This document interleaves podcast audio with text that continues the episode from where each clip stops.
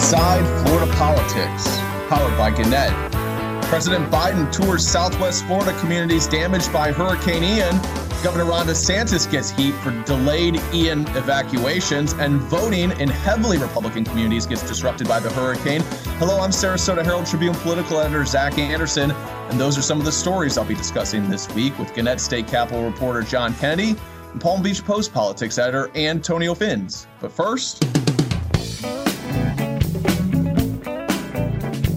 That music means it's time for some numbers, gentlemen. I hope you're all uh, ready and recovered from uh, a, a, tough week after uh, Ian here. John, you got a number for us? Yeah, Zac, my number is I'm, I'm blowing in here with a 10,000. All right. How about you, Antonio? Yeah, Zac, I'm coming in higher with 2 million. All right. Well, I was going to go with the number of days I've been without power, but my power came back on Tuesday and my TV and internet came back on last night. So I'm pretty much whole at this point, which is more than a lot of people can say. So instead, my number is 4,231, which I'm hoping that's the number of days until the next hurricane, but it also is a very critical number for homeowners right now.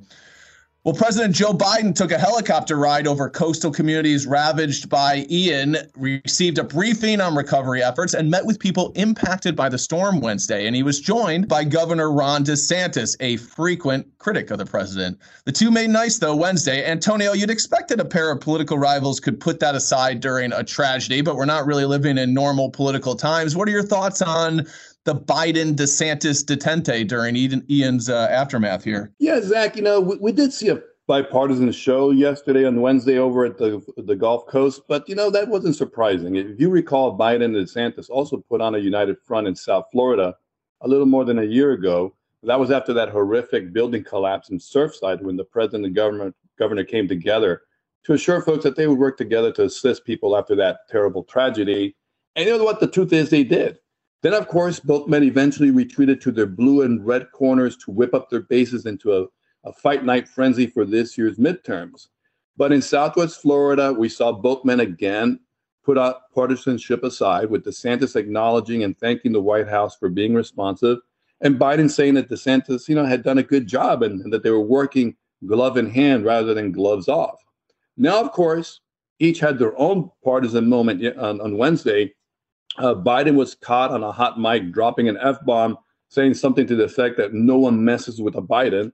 And DeSantis went off on the, that strange and bizarre rant about a national regime media that wanted the storm to hit Tampa so Florida would look bad. Uh, you know, all that being said, the momentary bipartisanship suits both men's political purposes. For Biden, look, this hurricane is an opportunity for the president to show Americans that the federal government disaster response works, that there's a role for the federal government, that it can be helpful. And that would be no small feat at a time when half the country is suspicious of federal law enforcement in the wake of the FBI raid at Mar-a-Lago, if not convinced of those odd and strange deep state conspiracies. At the same time, DeSantis needs another round of Biden bucks. The truth is that while the governor has been persecuting Disney and banning textbooks in classrooms and, and going after corporate diversity training programs, Florida's property insurance market has crashed. It doesn't seem possible for the state's private and public insurance safety net to absorb Ian's 25 billion to 40 billion dollars in damages. And that one, folks, it, that one is on DeSantis, the GOP cabinet members, and the GOP legislature that did not fully address this problem when they had months and months and months of warnings. Uh, so now a federal bailout of the state to some degree it looks like it's going to be necessary. And Biden is the one that can get it done. So, yes, the governor loves to rail against congressional spending and Biden inflation, but he sure loves those greenbacks from Washington. As Ronald Reagan famously said, there he goes again. And Antonio, you mentioned that uh, uh, Biden said that DeSantis has done a good job. I mean, he's it, it's more than just like they're not uh, uh, going after each other or they're putting their hostilities aside uh, during this period. You have Biden actually uh, praising DeSantis, which is pretty interesting. I mean, um, I'm sure you know, Charlie Crist loved hearing that. Yeah, exactly. I mean, uh, you know, Crist had already sort of ventured into sort of questioning DeSantis's storm response. I mean, this kind of puts a lid on that a little bit, doesn't it? When the president is saying that DeSantis has done a good job. It, it does, and you know that that wasn't, you know. But then again, again, I I think we've been saying this and noting this on this podcast for the better part of almost a year that you know it doesn't seem that the uh, the the National Democratic Party and, and the White House is that concerned about winning these big time races in Florida. You know, they really have not done a, a lot to help out the you know, Democratic candidates in the state. Remember earlier this year when gasoline prices are surging, and then there was that overture to Venezuela to buy Venezuelan oil to bring you know to so bring down prices, and you know even the congressional Democrats in South Florida had a meltdown over that because obviously it was going to hurt their election chances, given the fact that you know, the, the, there's so many conservative Hispanics and, and generally Hispanics who, who really look at the Maduro regime in Venezuela as a dictatorship and an ally of the, you know, the of the the post-Castro Cuban communist regime in Cuba. So, it, it, I don't think that you know. I mean, I, look, the, the president's kind of in a tight spot in this case. You know, he's got to come down. He's got to be bipartisan. You can't get into partisan politics. That doesn't look good on anybody. You would hope that he would call it as he sees it and not just say things that are right. just to help his political allies. I mean, if he feels like DeSantis has done a good job, then he, he should say that, right? Yeah, I mean, if, if, right. You give credit where credit is due. And the fact of the matter is, if the governor governor's response has been, you know, has been you know that, that has he's acted correctly. He did that they've called for the disaster declaration when they need to, and you know that they have they've worked hand in hand. Look, and the fact of the matter is that for many going back for a long time, decades, Florida's FEMA response when it comes to hurricanes, Florida and, and the disaster response, Florida has been a model. I mean, it, we we we know how to do this. Lord knows we've been through enough hurricanes. We we know how to do this. So it, it's not shocking either that the governor and the disaster response in Florida would do a good job. I mean, we've got plenty of experience. That playbook has been written and rewritten and edited and, and basically perfected. So that's not a shocker either. It just happens at a month before the a, a gubernatorial election where polls are showing that you're really struggling, and that doesn't really help. Yeah, and you know. It, you're right. I mean, uh, past governors have, have largely been praised for their storm response as well. I'm thinking of uh, Governor Jeb Bush, who who got a lot of kudos for uh, the work that he did after the devastating 2004 and 2005 storm seasons. Uh, Rick Scott was really out in front during Irma in 2017. He's gotten a little bit of criticism about how that evacuation was handled. That ended up mm-hmm. turning into a pretty big logjam, and and uh, um, even DeSantis and the current emergency uh, management director in Florida yeah. have suggested that there was an over evacuation. Yeah, and we should note here, we should note it's really important that the number of deaths here.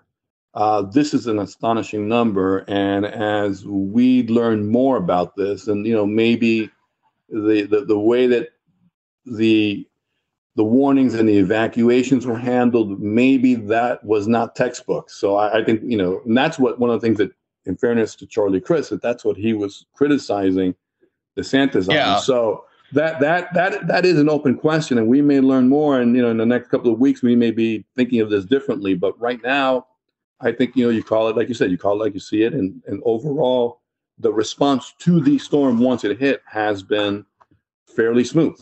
Well, well, let's talk about what Antonio just mentioned, John, because when Biden was praising DeSantis, he was really praising the recovery effort, the aftermath of the storm, and the amount of resources that have been surged in, and the effort to get people rescued and to get power back on, and all that stuff was what Biden was asked about and what he was really referring to. The what happened before the storm is a different matter, and there has been some criticism of DeSantis over that about whether uh, people in Lee County uh, got the word to evacuate uh, quickly enough. Um, you know that decision is handled at the local level, but the governor obviously has a big platform uh, as well. So uh, as Antonio mentioned, there have been an incredible amount of deaths here. We really and the death toll keeps mounting. It already has surpassed Hurricane Andrew.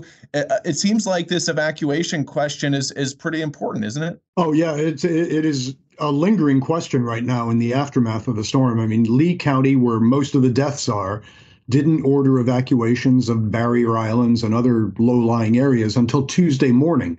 That was just a day before the hurricane hit. Now, counties to the north, which had been seen as the target initially, first Tampa Bay and then Sarasota County, they had called for the evacuations to begin on Monday. Uh, and, and, in a storm, hours obviously can mean a difference.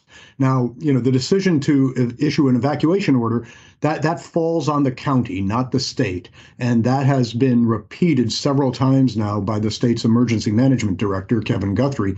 But but he says he's not going to second guess uh, Lee County officials. Now, Governor Ron DeSantis also has refrained from any criticism, saying that Lee County officials correctly followed the storm data.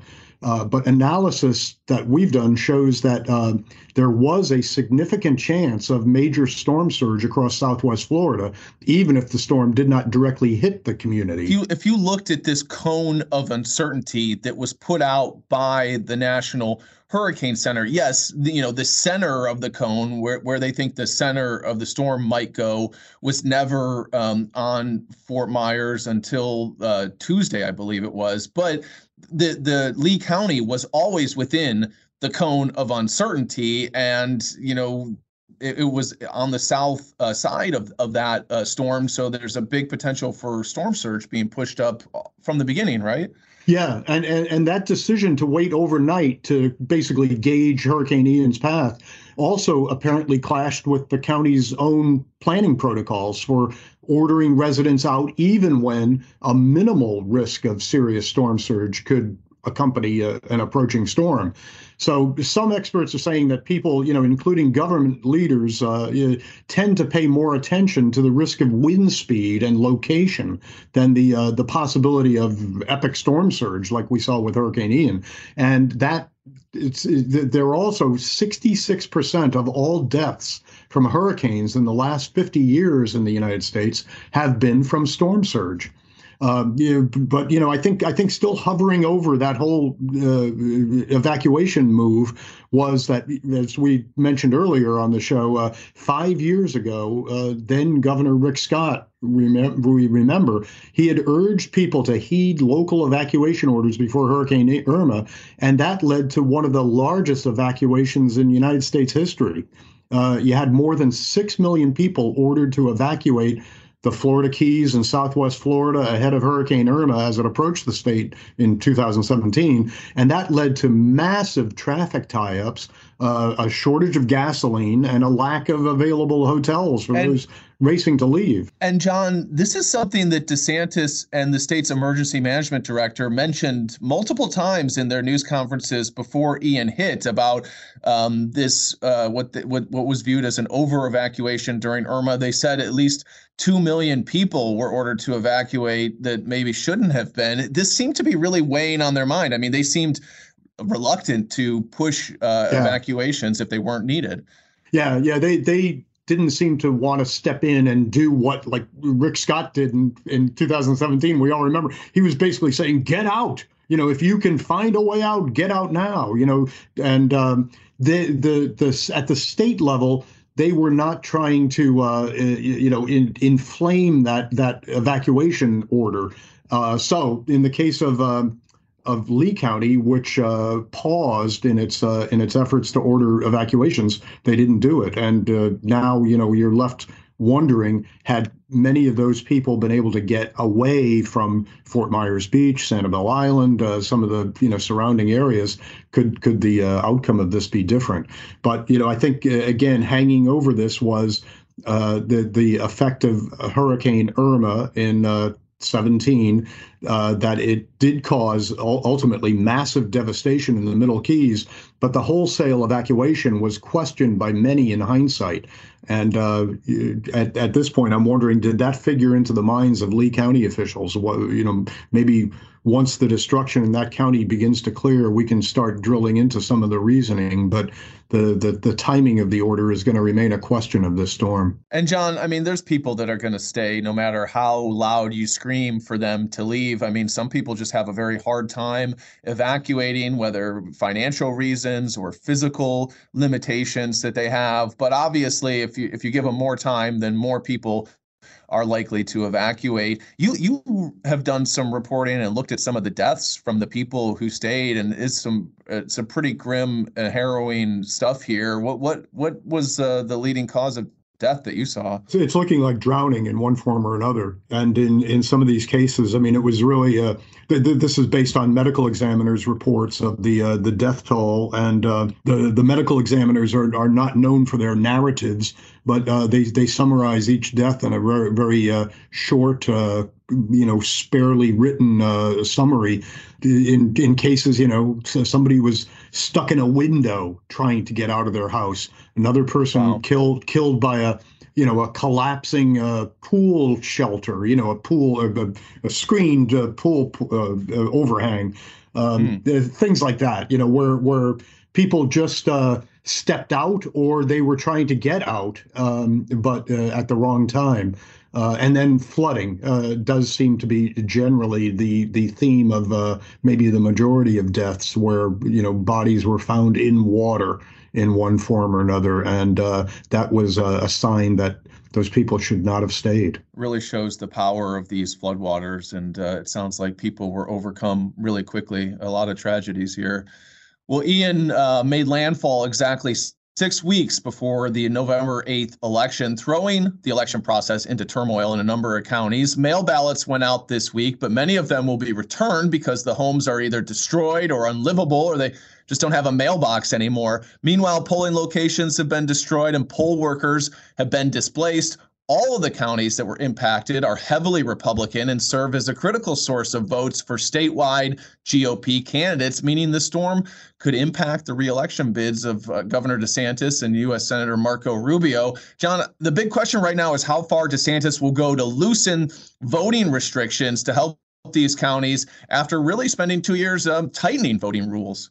Yeah, you're right. Uh, DeSantis and the Republican legislature have spent a lot of time the last two years taking steps in what they say is an effort to reduce the risk of voter fraud.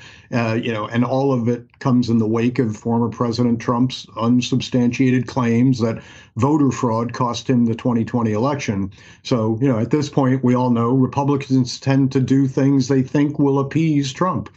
But uh, now that Southwest Florida, a huge Republican voting area, has been so damaged by Hurricane Ian, there's a renewed focus on trying to make it easier for people to vote, which, uh, in the Republican view of things, I guess, uh, may increase the risk of fraud.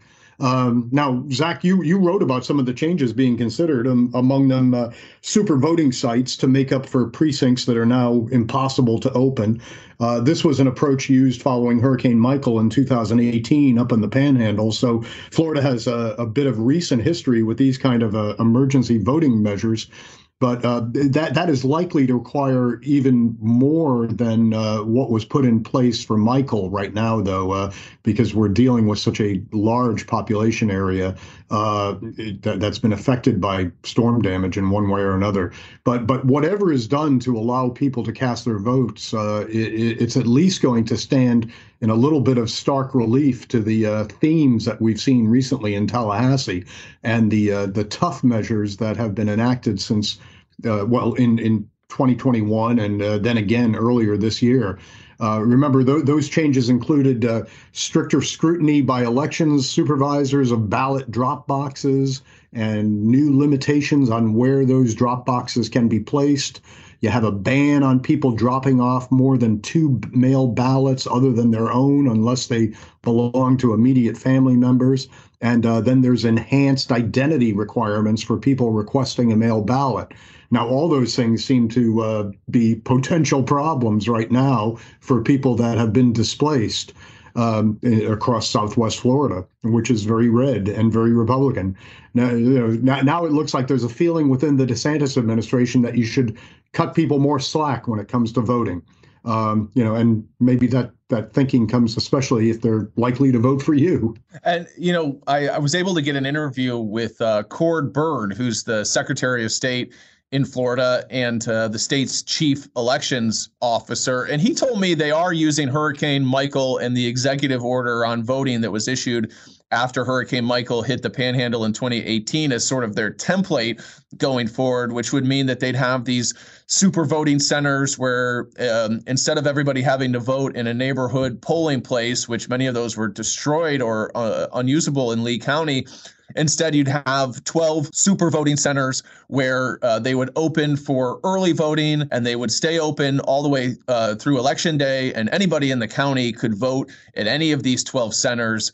Um, and that would also give them an extra three days of early voting. So it, it looks like they're probably going to move forward with that. Uh, that was just my sense from Cord Byrd, although he, he hasn't made any final determination, and he'd have to, you know, obviously consult with the governor on that. One thing that um, Lee County supervisor told me is that he's also asking that they waive the signature requirement to send your absentee ballot to another address that's not on file with the elections office that you have to sign that uh, uh, you have to sign a piece of paper currently to get your ballot sent somewhere else.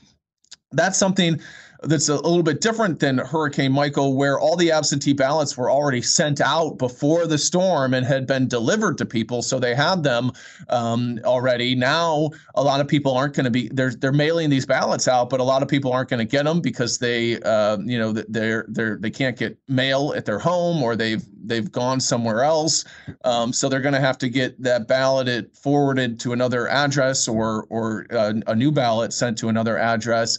Um, and, and that does cut directly against the grain of what the Republican legislature has been doing in recent years, which is tightening um, uh, the restrictions on absentee uh, ballots. And it was interesting. Uh, Cord Byrd was a little bit he he was he was kind of a little bit hesitant to to endorse that, and uh, you know he said that election security is paramount, and and so um, I don't know if he, you know, is is feeling that maybe he'll get some heat if he does that from some of the the Trump camp, or if uh, maybe there's a view that maybe that is some hypocrisy because of how they've been um, tightening rules for absentee ballots. I mean, obviously, this is a major disaster, so you can make an argument that um, you know this is uh, uh, important flexibility for for people, but.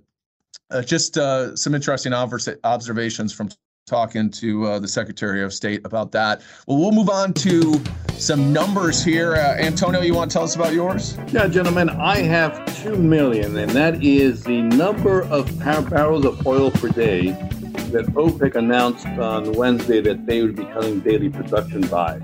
Now, uh, that, that's the 2 million barrels per day is equal to 2% of the global supply. So it is a fairly you know, significant cut and it's going to basically you know lead to higher oil prices. But there's, you know, there's a geopolitical aspect to this and, and, a local impact. And first, the geopolitics of this uh, speculated that the Saudis were colluding with Russia to drive prices higher and uh, basically you know have an imp- drive prices higher in the West, especially ahead of the U.S. election, and as Russia is struggling in with its war in Ukraine.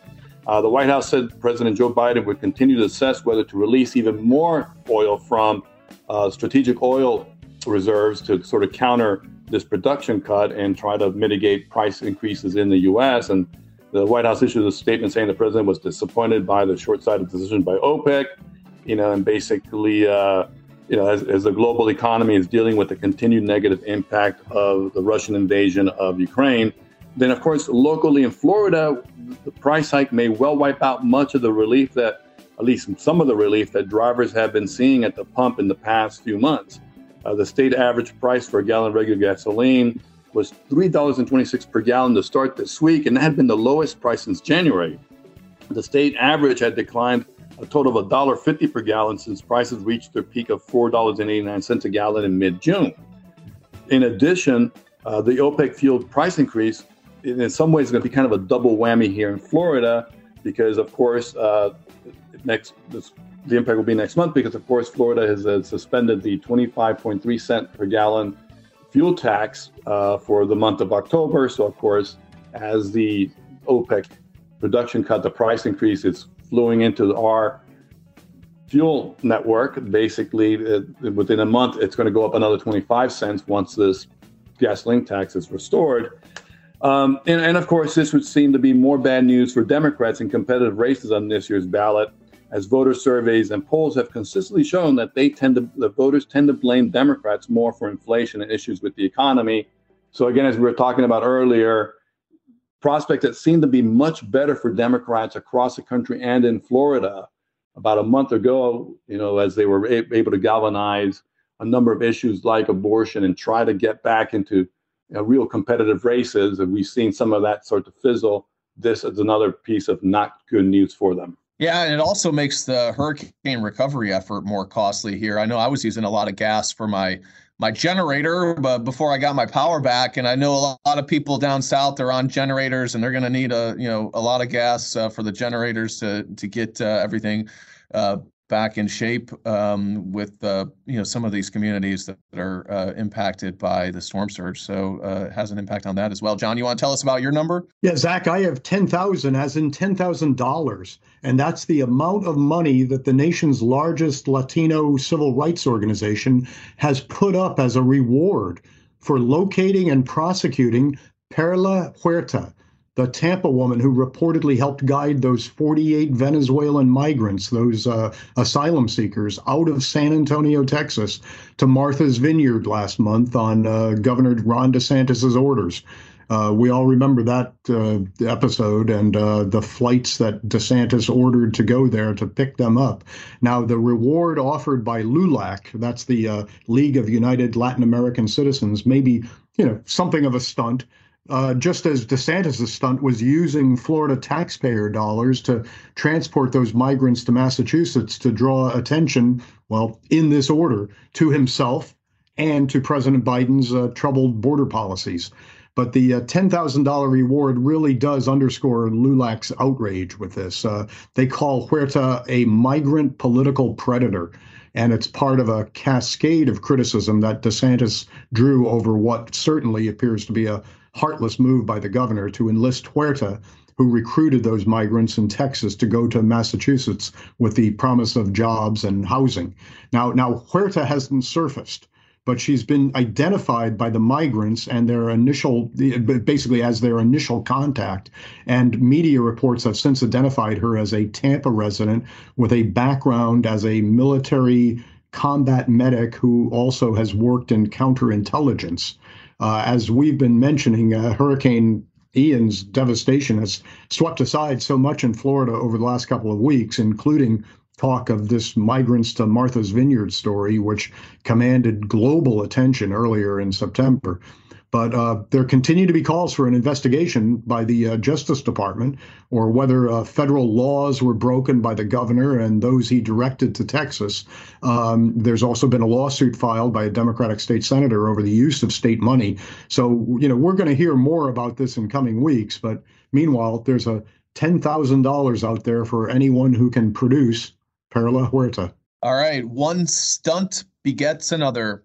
My number is 4,231. That's an, the annual cost of property insurance for the average Florida homeowner. That's about uh, $353 a month. Florida's property insurance rates are triple the national average, and they've doubled just since DeSantis took office when the average rate in Florida was 1,960.